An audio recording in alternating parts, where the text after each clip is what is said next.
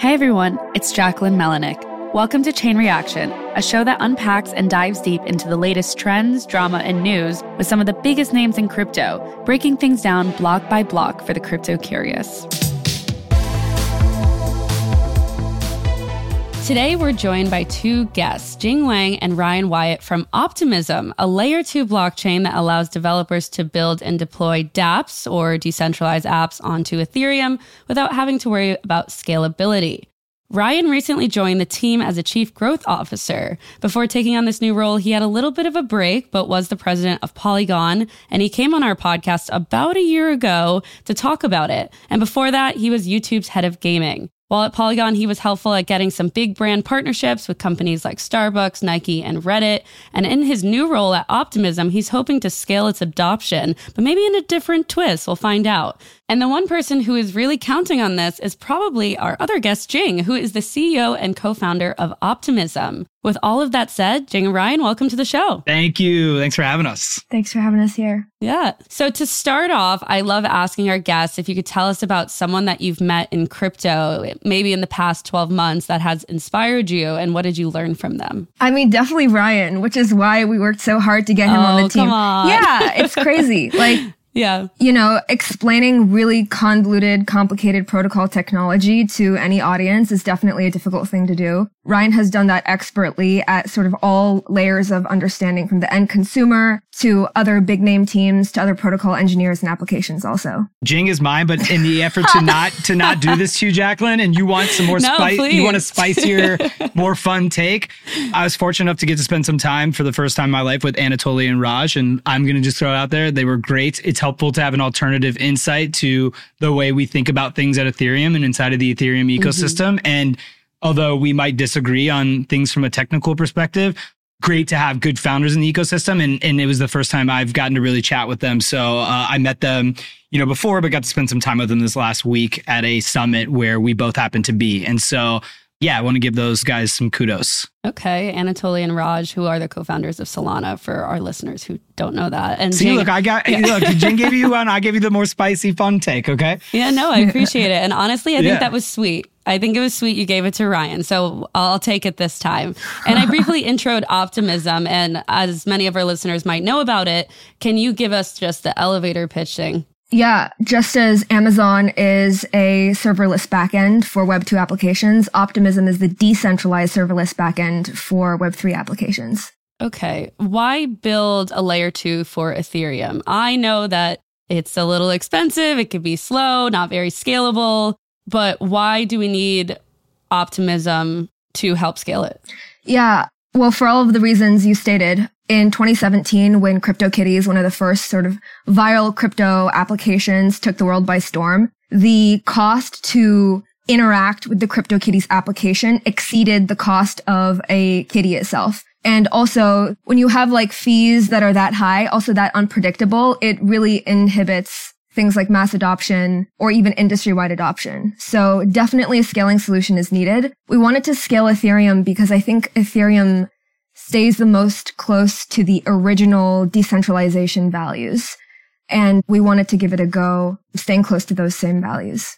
And then you kind of mentioned this in the beginning, Ryan. I think maybe in the past I've had you explain rollups to us, but can you give us a refresher for this episode about how Optimism's rollups work and how they can help users save money or just transact on Ethereum's blockchain?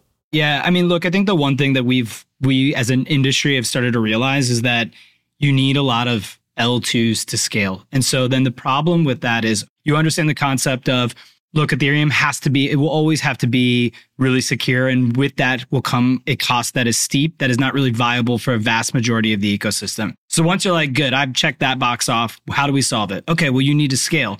When you scale and have an L2, it still will run into congestion issues and success, right? As developers come on, you'll have fluctuating gas prices, therefore, like transaction costs fluctuate. That also isn't really a viable solution for a lot of app developers. You know, some it might work, but generally people and users want some kind of consistent experience. So what does that mean? You start to launch a lot of L2s. Well, that now naturally fragments the audience and the user base. It complicates the user journey. You're like, what protocol am I connected to?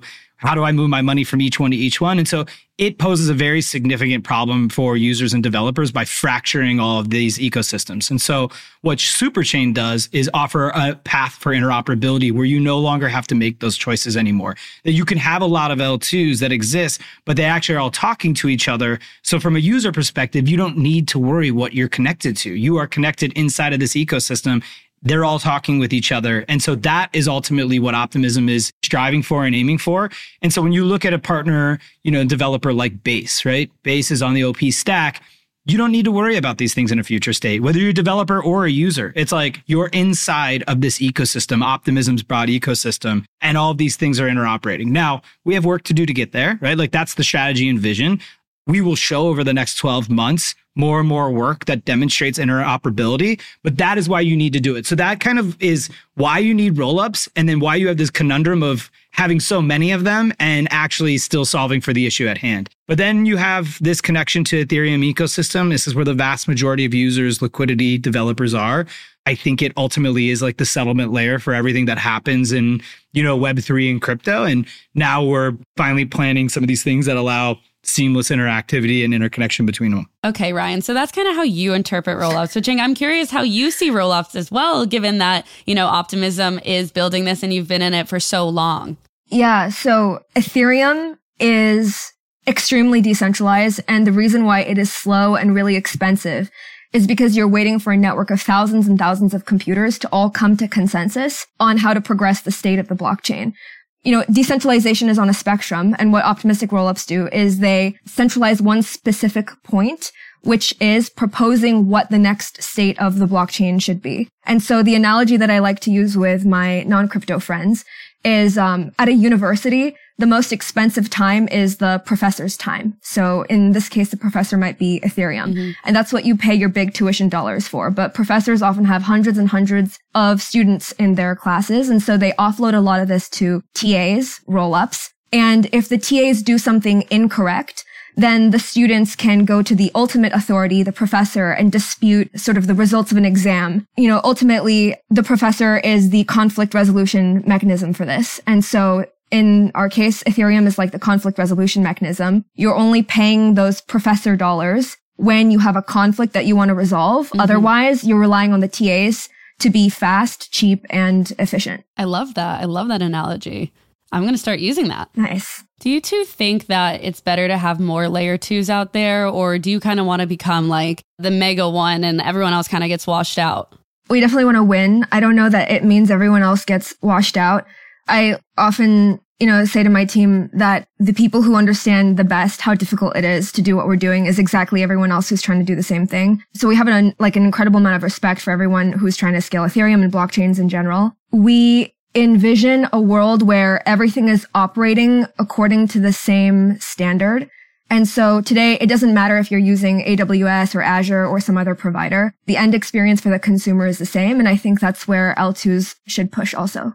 Mm-hmm. Yeah, I have nothing to add. I think that's exactly right. I don't think in a future state, yes, you might have competing protocols for sure, but I do think it is in line kind of with what she said around cloud. And yeah, we definitely want to win and we want to make sure that we're serving developers all across the stack, whether it's the app layer, the infrastructure layer, tooling. I mean, there's a lot of pieces that go into this that users might not obviously see on a day to day perspective. And that's good, right? Like in success, they shouldn't have to be worrying about a vast majority of these technical infrastructure things that we talk about. They dominate the conversations today because I think they are the most pressing issues. You really can't have a large developer and user ecosystem until you solve these underlying infrastructure problems. So it puts a lot of attention and eyeballs on L2s in general.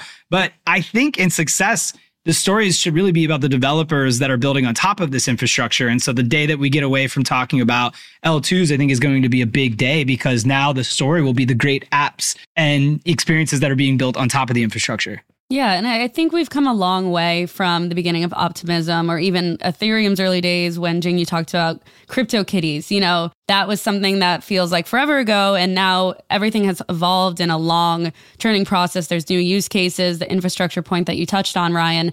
But how has optimism's kind of mission changed to focus on scaling and evolving with Ethereum and the ecosystem as a whole? Um, it hasn't really changed, actually. Okay. We were Plasma Group before Optimism. We were working on a different scaling architecture called Plasma. It didn't support generalized smart contracts. So like you couldn't easily deploy Uniswap with the exact same code base that you have on Ethereum today. And it evolved into the design that is now known as an optimistic rollup. We've been working on the same thing since 2017, even pre 2017. A lot of us were working on research. Karl and Ben at the Ethereum Foundation, myself as a grantee. And yeah, honestly, we've all been trying to solve the same problem for a long time. Yeah, so like the mission is always scaling. It's not a matter of how long Ethereum's been around. Things don't change on that front. Like it's always going to be held on that. Yeah, I mean, it doesn't scale yet, so we still have a lot of work to do. That's fair. Yeah, the mission's still there. We have we have to complete the mission, I think is where it's at, right? Mm-hmm. And there's some work to do there for sure. For everybody, right? I mean, that's the beauty of it right now. And I typically don't really cover hiring stories. And Ryan, obviously, you announced earlier this month that you have joined Optimism. And given your background, we've had you on the show before. I think there's a lot of interesting things to talk about here. First of all, what drew you to going to Optimism? And what will this role kind of look like for you? Like, what is a head of growth or chief growth officer? Sorry. I actually appreciate you even asking because I feel Yeah. like I have to answer it like 6,000 times individually. And so this is actually great to do it. now you could just send them to the podcast to listen. Yeah, just like 100%.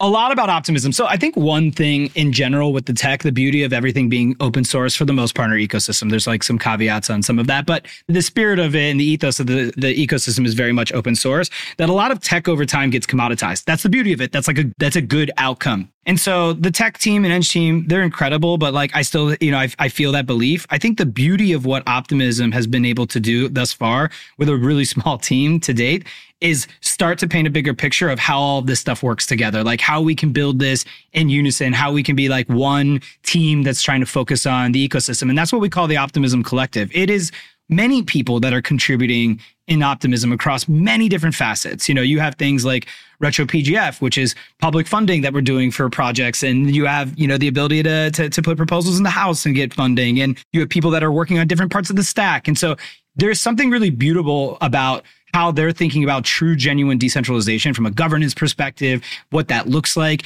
I would say that is unique to any team, like truly any team, and they are really far ahead. And that is just not something you can replicate. That is something that takes a lot of work. It takes a culture, it takes an ethos. I mean, it is not something you can just copy and paste. And so there's a lot of beauty in that. And I also think there's this opportunity, you know, I've learned a lot in just the two years I've been in the space, both what to do and what not to do. And I think kind of segueing into your second part of the question of, of growth, and I think Optimism's best team in crypto because of these different things around governance. But now you think about growth, and there's a lot of facets to it. And I think one missing piece is like how we continue to work with developers across the ecosystem. This is going to get to be a bigger space. You don't want to build centralized teams, right? When doing this, that's like, it's very counter to what the mission is. Yeah, look what happens. Your goal is to launch decentralized protocols, right? For the ecosystem to govern itself, for the developers across the ecosystem to contribute. And so I want to think about growth in a way of like, how do we all work together in one relationship to be able to do that, knowing that people, you know, maybe they're not a part of maybe the foundation or OP labs, but they're inside of this optimism ecosystem that we call the collective.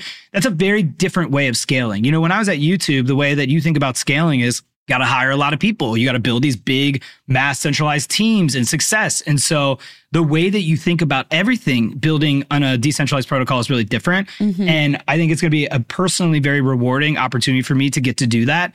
The other thing, and the last comment I'll say on it is standing up decentralized blockchains and protocols is a moment in time. Like people will work on blockchains forever. They'll work towards network upgrades, they'll work to contributing in the stack in different ways. But being able to stand one up in the early days in its infancy is truly a moment in time that won't ever happen again. And so for me, I find like that to be, it's so precious knowing something is only going to be for so long. Now, whether that's four years, eight years, 10 years, I mean, anyone's guess. Like, if one thing I'll stop doing in crypto is guessing because there's so many things that can happen that are outside our control. But it, it's for a moment in time and it's finite, that's for sure. And uh, I think it's really special. And I'm very um, humbled and fortunate to be a part of that. I think in a, a weird analogy, and maybe you might not agree with this, but like with YouTube, YouTube became what it is because people would upload videos onto it. If nobody uploaded to it, it would be like another website that never succeeded. Yep. And similar with Optimism, you know, you have developers who are building dApps with Optimism's technology. So, on that front, how do you kind of see your previous roles, whether it's at YouTube or Polygon or just your, your long term gaming career, which I will talk about later on, play a role in your decision making now? Yeah, Polygon's more straightforward because it's kind of sits in an ecosystem of some of the same challenges. But where YouTube is really interesting is if you look way back in the day, hosting and uploading video content was really expensive. And so either the uploader, the creator, a user at that time would bear the cost, or you would have these large like CDN infrastructure costs that go with it. And so even the acquisition of YouTube was pretty controversial for that reason. It's like really expensive business, mm-hmm. infrastructure is really expensive, not easy to monetize. And so it's always going to be this like, you know, cash loss business for Google. And obviously that was a real bad take, you know, when you look a decade later, but that was the common take for Google when they acquired YouTube. You're going to have all these issues with copyright, content ID. You're going to get sued to oblivion for hosting these videos because you don't know how to monitor them and take them down. As you scale, you have no systems and mechanism to identify this content. You're going to break safe harbor. I mean, literally everybody said every possible thing of why YouTube can't be a thing. And, you know, over the course of 10, 12, 13 years, YouTube obviously tackled just those challenges head on. And a big part of it was you got costs down to upload. You started to monetize that. So it actually could be a cash positive business long term. You democratize video content upload that anybody anywhere around the world could be a creator, could upload. And so there's a ton of similarities actually to blockchain infrastructure and the developer ecosystem. I think it might not be obvious. I actually love that you brought it up because I don't think a lot of people see the obvious similarities. For me, it seems incredibly similar. Now, the thing that you have to think about fundamentally differently is the way that you do it. You know, like thinking about decentralization, thinking about governance, thinking about deferring to the community, you know, having some of that stuff. It can slow you down in a world where like YouTube allowed you to move quickly, but that slowing down is a positive thing for making sure that you have outcomes that best serve users and developers long term, right? Like it's really important that those people have a voice at the table because they never have before. And that actually has created problems like at YouTube. You know, you have like rev share, you can get your channel taken down, you can, you know, like passing policies and all of this. Like it's really important to have governance and community. But yeah, I see a lot of similarities. And that's actually what gets me excited because when I was working on YouTube, I didn't make this bet like, oh, one day everybody's going to watch gaming videos, like hundreds of millions of people, or like but they one do. day, yeah,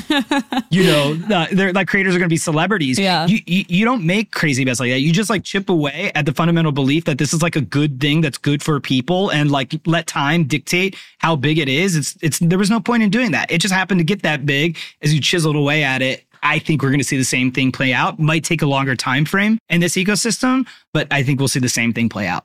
Prior to Ryan joining Jing, you decided to have Optimism work with Base, which is Coinbase's blockchain. Base, for context, built on Optimism's tech, the OP stack. For those who are just like listening, like, what the heck is she talking about? I'm sure we could talk about this. But Jing, I want to know how did Optimism decide to work with Coinbase's blockchain base? What does that kind of look like for you guys? And obviously, that really I think kind of helped. Optimism was already on the map, but having this relationship with like one of the world's largest crypto exchanges is a pretty serious good thing, in my opinion. So I'm curious how that came about. So previously, blockchains have been closer to like religious ecosystems where there's just one chain and it's one chain versus a second chain. And what Optimism's superchain vision is, is trying to get us closer to a world where Chains are closer to containers for compute. I'm trying to meme the term containers, but my team says it's cringy. In this world, ideally, there are as many chains as smart contracts and all these chains interoperate together in what we call the superchain.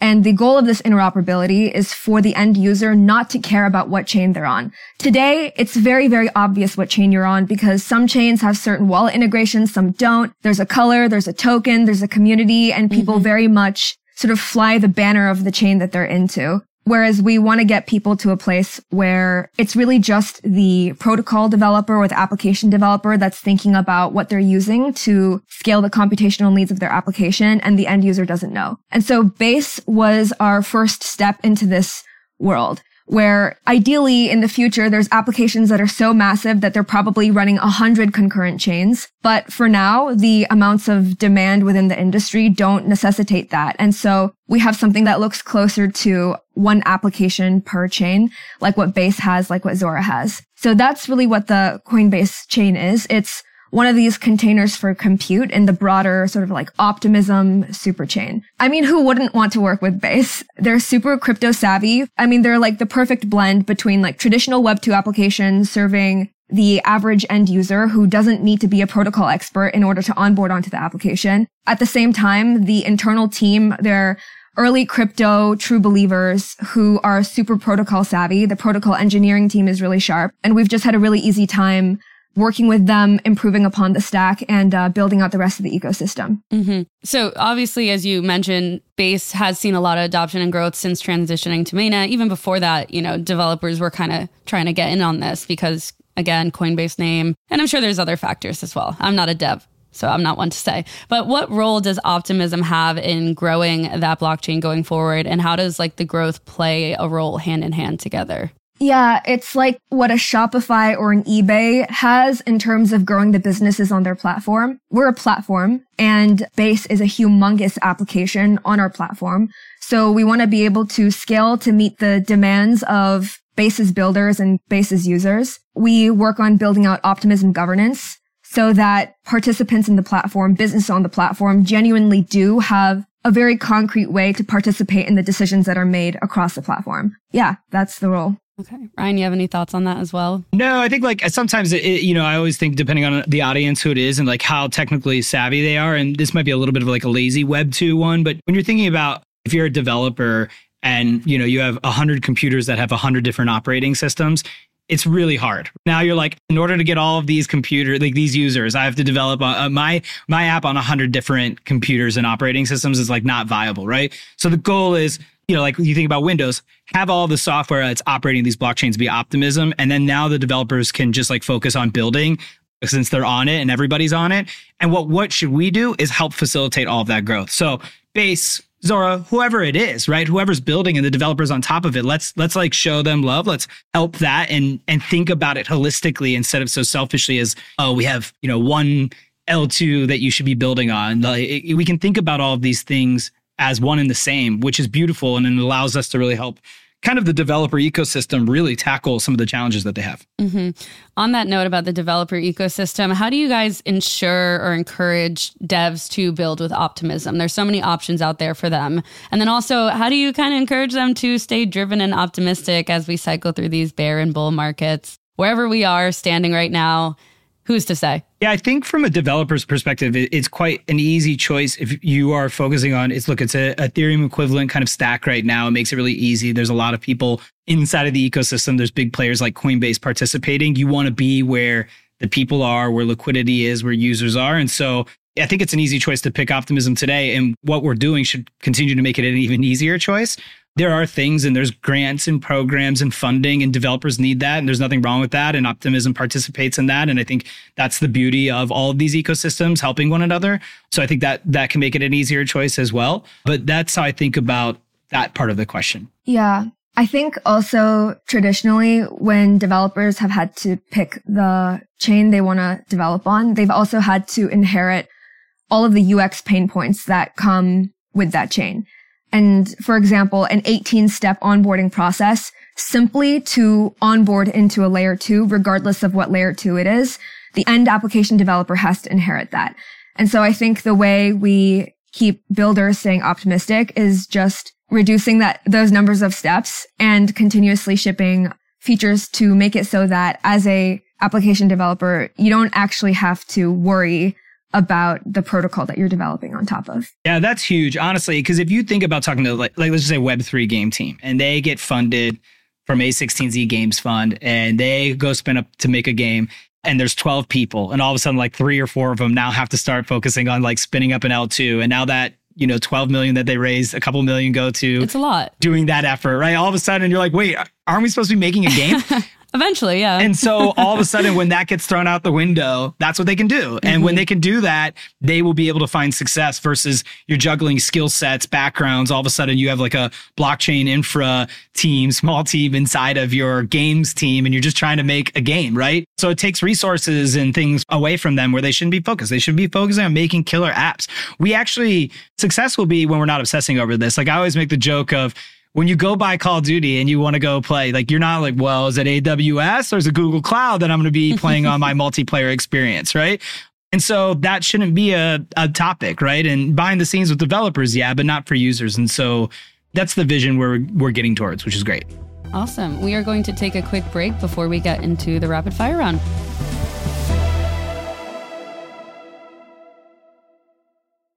Okay, we are back. Now it's time for our rapid fire segment where I will ask Jing and Ryan some quick questions. Hopefully, they give us some quick responses. Some of our guests are good at this, some aren't. So we'll see. But to start, Jing, if you could use one word to describe optimism, what would it be? Optimistic. That's so bad. Oh my gosh. Okay. Optimism is optimistic. I actually heard you say that about the devs before. Ryan, what's your answer? You got to give a different One word. word? Yeah. Can I use two? The future? That bad? Future. Yeah. Incorrect Yeah. sentence. Yeah. Yeah. Okay. You can only pick one thing, Jing and Ryan scalability or speed. Decentralization. The remix. I, look, because you want one word answers, scalability. It's like an absolute must in order to take on an entire developer and user ecosystem. Scalability Okay. is speed, though. Yeah, there you go. All right. It was a trick question, I guess. okay, Ryan, will there be a future collaboration between Optimism and YouTube? No plans right now, but I love the YouTube fam and it's still close. So I don't want to say no or yes. Maybe. Okay, what would that look like though? Oh, it could look like a lot of things. I mean, you could have creators, their memberships could be NFTs, like their channel level memberships. You could do videos as well in that regard. I mean, there's like a ton of stuff you could do with YouTube from an ecosystem perspective. So it's not my place to to talk about any of it, but you know, that team has a web3 team and YouTube is awesome. And so I'll just leave it at that. Okay. Jing, yes or no? Do you see a future where other layer one blockchains see as much adoption as Ethereum? No. Okay. Which layer one blockchain do you think has the most potential to compete with Ethereum? Bitcoin. Hmm. Ryan, do you agree? Yeah, I think that's a fair answer given where Bitcoin is right now. Yeah. Okay. Oh, well, that's the end of the rapid fire, and that goes into my next question perfectly. Obviously, Optimism focuses on scaling Ethereum, and Ethereum has the most developer activity, and L2 is building on top of it by like a landslide. Jing, you said you don't see a future where other blockchains see as much adoption as Ethereum. I'm curious what made you say that. And then also to both of you, why would it be Bitcoin if there's one to compete with it? I think Bitcoin is the other blockchain that's the most Lindy. It's a network effects platform, and the more users and the more liquidity you have on it, the harder it is to unseat that platform. And I think Ethereum has already reached escape velocity for network effects of developers, liquidity. I think it's here to stay. Ryan? Well, I mean, I think of Bitcoin obviously is highly discussed as like a storage of value, right? So it's a little bit different than Ethereum ecosystem that with it scaling, it's like very friendly for developer applications. So yeah, I don't know. Does that answer your question? I mean, Ethereum, I just feel very strongly like will be the settlement layer for the internet on all things of value.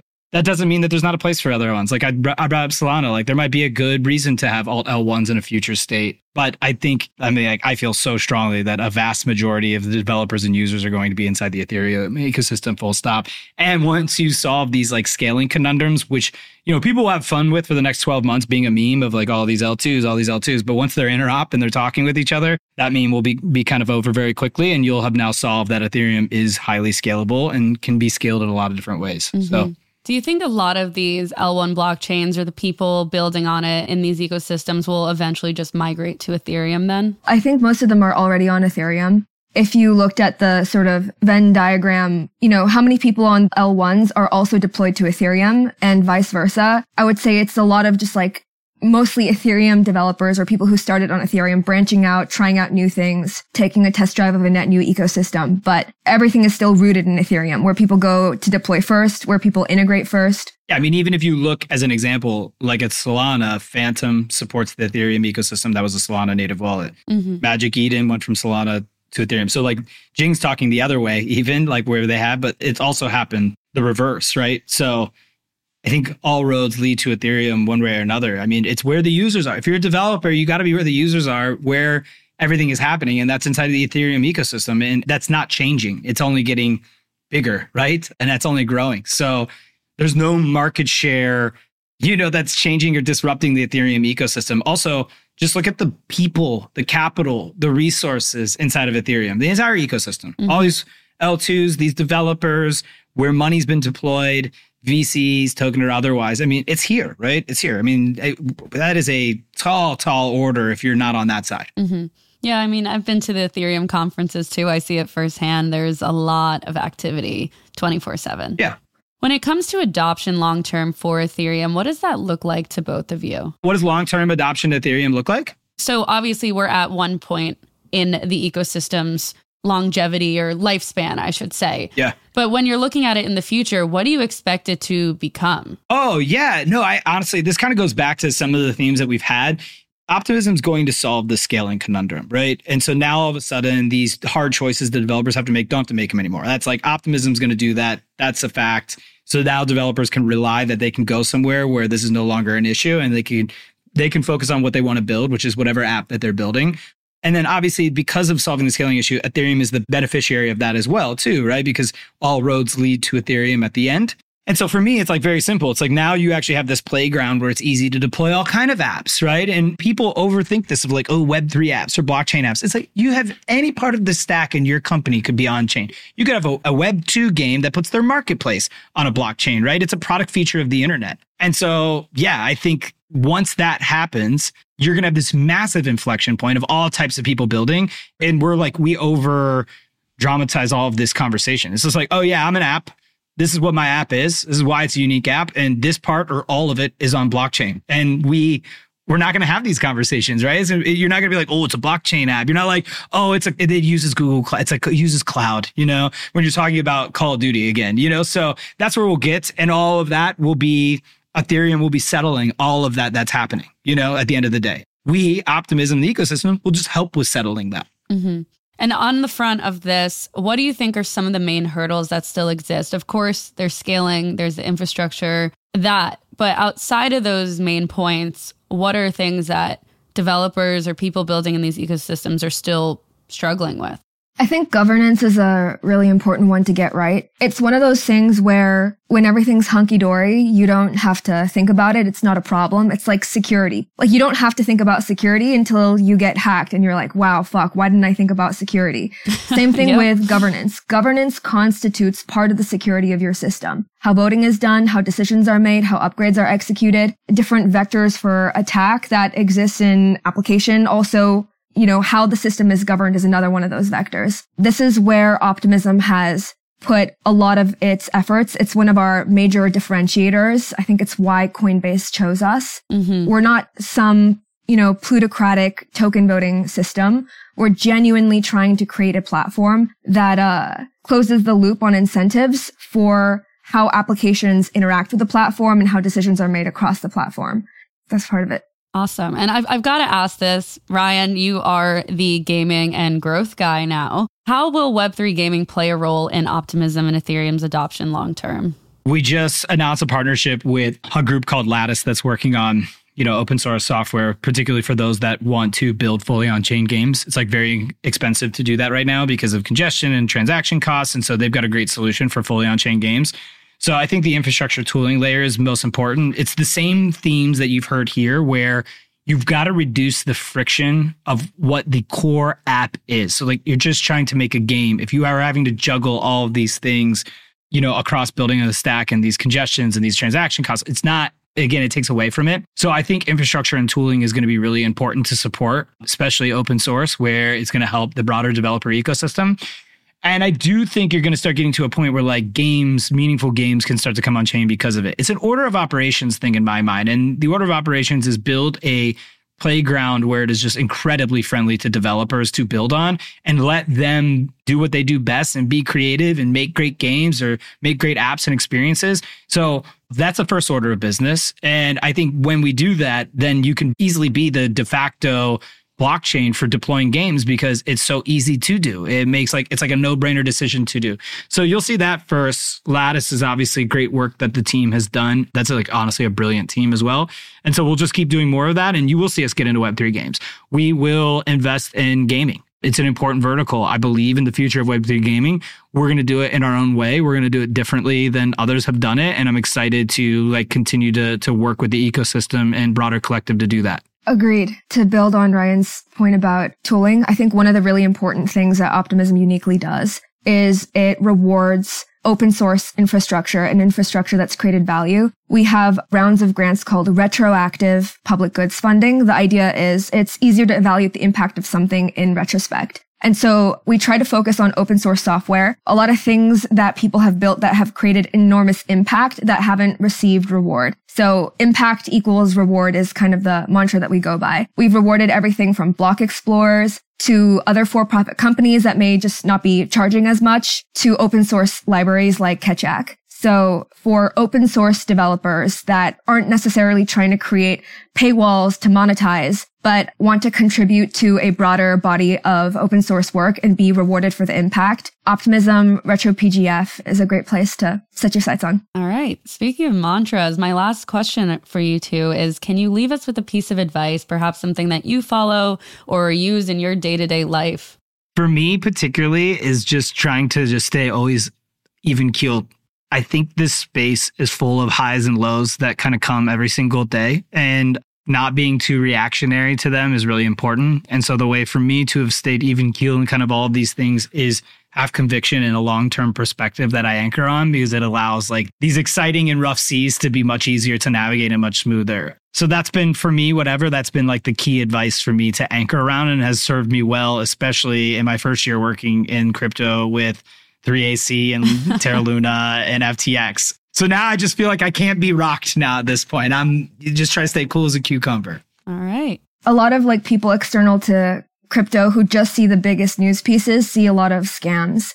This also happened in 2017. And I think for critics of crypto or even Ethereum, it's easy to say, you know, Ethereum is fundamentally bad technology enabling bad things to happen. And then defenders of Ethereum will say, no, Ethereum is fundamentally good technology, but when wielded by bad people, bad things happen. And I think the reality is like, no technology is fundamentally good or bad. Technology is only as good as the people who wield it. And then the people who wield it are only as good as the incentive structures that they exist within. And so I think key to building out the crypto nirvana decentralization dream is building the incentive structures that we want people to participate within alongside the technology. So governance alongside the protocol as well. Awesome. Jing, Ryan, thank you again for taking the time to join us today. Yeah, this was fun. Thanks for having us back. We'll be back in a year to tell you uh, how we did on all this stuff that we outlined. Perfect. Looking forward to it. We'll be back next week with conversations around what's going on in the wild world of Web3 with top players in the crypto ecosystem. You can keep up with us on Spotify, Apple Music, or your favorite pod platform and subscribe to our companion newsletter, also called Chain Reaction. Links to the newsletter and stories we talked about can be found in our show notes, and be sure to follow us at chain underscore reaction on Twitter. Chain Reaction is hosted by myself, Jacquelyn Melinek, and produced by Maggie Stamets, with assistance from Yashad Kulkarni and editing by Kel. Bryce Durbin is our illustrator, and Henry Picavet manages TechCrunch audio products.